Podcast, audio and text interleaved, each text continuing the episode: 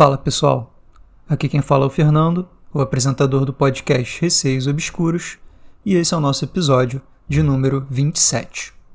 Esse é um episódio muito especial. Eu fiquei sabendo recentemente que o podcast está no top 50 do Brasil inteiro de crimes e suspense. Essa é uma conquista muito grande e é de todo mundo. Quem ouviu o podcast, quem enviou os relatos, quem fez elogios, eu queria agradecer a todo mundo. Vocês são demais. Quem quiser enviar os seus relatos, o e-mail é receiosobscuros.gmail.com ou por direct no Instagram, arroba receiosobscuros. Agora também temos o grupo no Telegram. Quem quiser entrar é só digitar na busca Receios Obscuros. Vamos começar o episódio. História de número 1. A Noite em Claro. Foi enviada pela Mari por e-mail. Venho contar um relato fresquinho do dia 4 de fevereiro de 2021, na madrugada. Fiquei até tarde conversando e vendo vídeos até que o sono chegou. Por volta das 2h20 da madrugada, acordei com um barulho no guarda-roupas. Um baque seco. Como ele é de madeira, e por aqui está um calor intenso o dia todo, imaginei que era a contração fazendo seu efeito no móvel, resultado do resfriamento. Mantive meu pensamento e virei de novo para o canto para dormir. Mal fechei os olhos e me veio uma sensação ruim Ainda pensando ser o pequeno susto do barulho no guarda-roupas, resolvi só respirar e tentar me acalmar, sem conseguir. A sensação se intensificou e parecia que eu era observado. Abri os olhos e olhei para o móvel. Nada de diferente nele, mas no seu canto vi algo que me desesperou. Agachado entre o guarda-roupas e o meu rack, tinha um vulto escuro e tremendo, grande demais para ser um animal e claramente mexendo. Passei a mão no meu celular e liguei a lanterna. Não havia nada. Desliguei e ele tornava a aparecer. Liguei novamente e o quarto estava normal. Não tentei desligar de novo, pois cada vez mais sentia que tinha um perigo ali. Parecia que eu era uma presa e aquilo era o predador. Foi essa a sensação que tive. Fui para a sala e lá fiquei, com TV e luzes ligadas até os raios de sol aparecerem e meus pais acordarem. Dormi um pouco, sem nenhum problema adicional, e, ao acordar, me preparei para fazer um banimento e ver se aquilo sairia. Fosse o que fosse. Aquele vulto não me tocou, não se levantou, mas só o fato de se mostrar para mim já me desestabilizou muito. E agora, fim do banimento, e já caindo a noite, só posso me agarrar na fé de que nada vai me acontecer na madrugada, ou vou migrar definitivamente para a sala. Beijão e até o próximo relato. Um beijão para você também, Mari. Muito obrigado por enviar o relato. A princípio a gente ouve, né? Até mesmo pela descrição que ela deu do tal ser, e a gente remete a Shadow People, né? Que é um vulto escuro ali, né?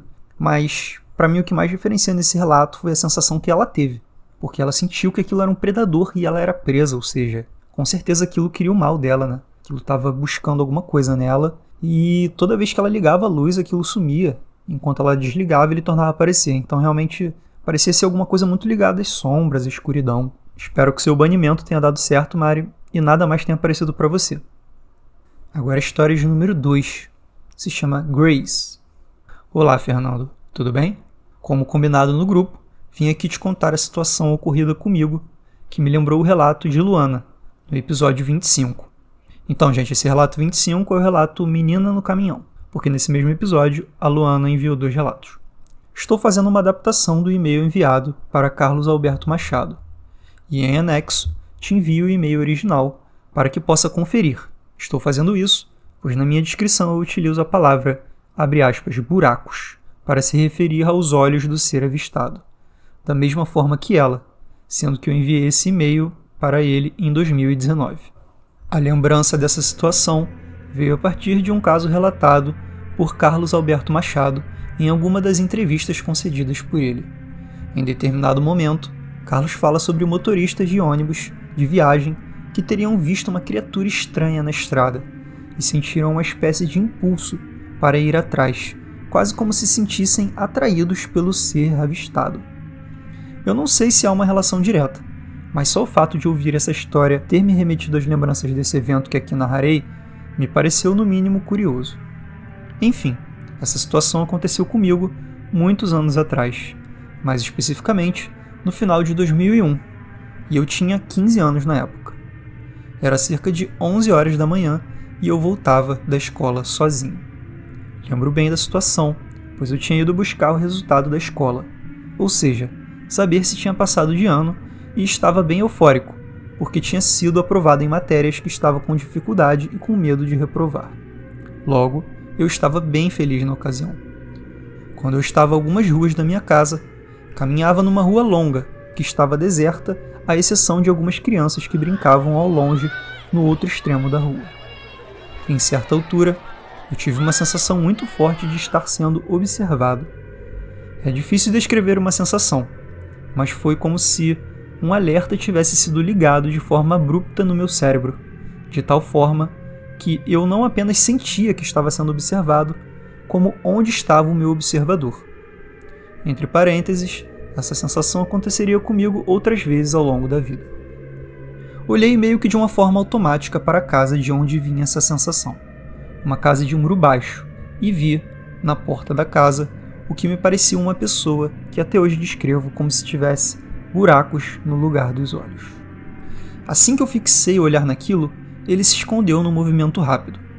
Eu lembro que a pele parecia humana, mas os olhos eram como se fossem característicos do que convencionamos chamar de Grace. Um, vou abrir um parênteses aqui, gente. Quem não sabe o que é Grace, seriam basicamente extraterrestres, né? Aquela forma que a gente imagina, deles com a pele meio cinza, os olhos negros, assim, enfim. Continuando o relato. Eu falo isso agora como parâmetro de comparação, mas na época, por ser novo e não ter contato com esse tipo de assunto, eu relatava que era como se aquilo tivesse buracos enormes no lugar dos olhos. A questão toda é que, ao avistar o ser, e é nesse ponto que percebi uma relação com o relato dos motoristas, eu meio que me senti atraído por aquilo. Eu senti medo, mas senti que devia ir até lá ver aquilo de perto, e de fato comecei a andar em direção à casa. Aquela coisa se escondeu atrás de uma janela, estilo basculhante, que tinha um pano pendurado. E enquanto eu caminhava para perto, eu vi o pano se mover, como se estivesse sendo puxado por dentro. E, através do vidro, vi uma parte do pano levantar, como se aquilo estivesse ali, escondido, olhando para mim. Quando cheguei bem perto da casa, foi como se eu tivesse voltado de um transe e me dei conta de que tinha acabado de ver algo que eu não sabia o que era e estava prestes a entrar numa casa que eu não sabia de quem era. Quando esses pensamentos vieram à tona, um pavor indescritível tomou conta de mim e eu comecei a correr de volta para casa. Lembro que, ao chegar em casa, minha mãe percebeu que eu não estava normal e perguntou várias vezes se tinha acontecido algo. E eu neguei. Por volta das 16 horas, eu contei o que tinha acontecido a ela. A partir da sua crença cristã, ela associou as explicações mais simples possíveis. Até hoje não sei o que aconteceu ali. Naquela mesma noite, passei na frente dessa casa junto com meu irmão mais velho e estava tudo apagado, como se a casa estivesse desocupada e assim permaneceu por semanas ou meses, não lembro ao certo. Mas lembro que passou um bom tempo até que vimos movimentação de pessoas morando naquela casa. Enfim, essa foi a minha história. Um grande abraço e muito sucesso.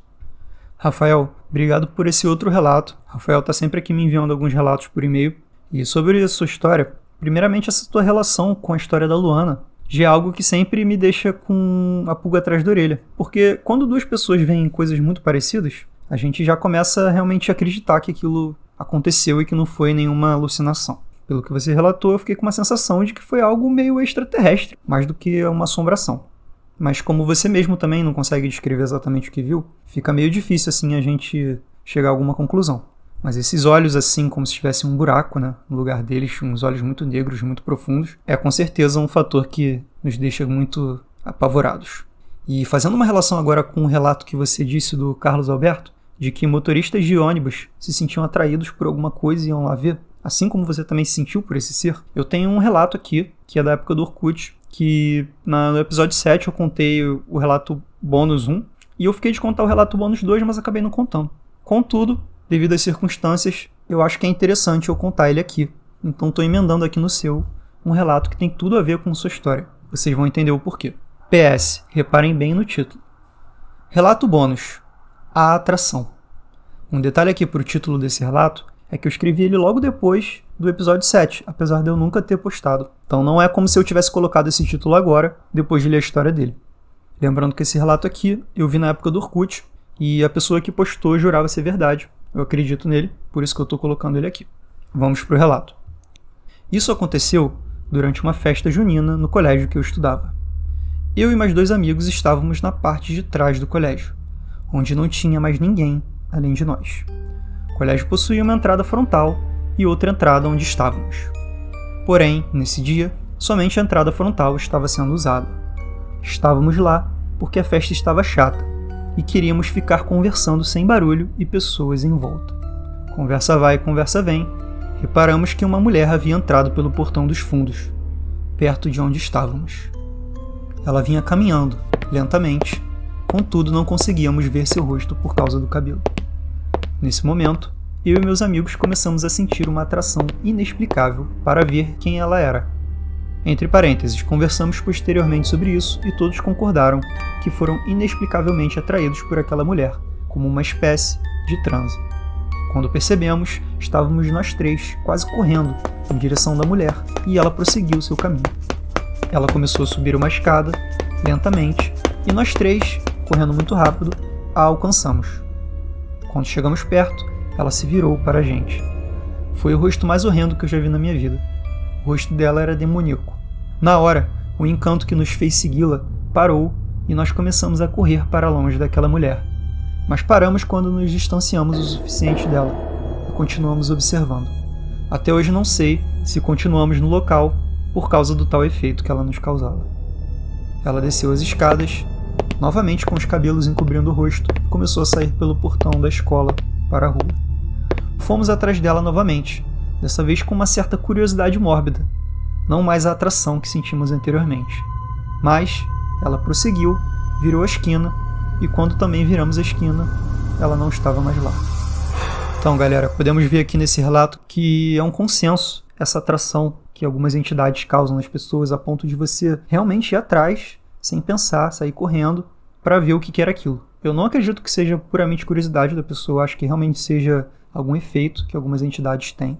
E creio que foi isso que aconteceu também com Rafael e com os motoristas de ônibus. Por isso que eu achei que esse relato bônus se encaixou muito bem aqui, nesse momento. Gente, esse foi o episódio de hoje. Espero que curtam. Novamente, muito obrigado por tudo que vocês fizeram aí pelo podcast. Tanto enviar o relato, ouvir, elogiar. E por isso agora a gente está aí no top 50 do Brasil de crimes e suspense. Quem quiser enviar os seus relatos, o e-mail é receiosobscuros.gmail.com ou por direct no Instagram, arroba receiosobscuros. Temos também o grupo no Telegram. Quem quiser entrar, é só digitar Receios Obscuros na busca. Um beijo a todos e até o próximo episódio.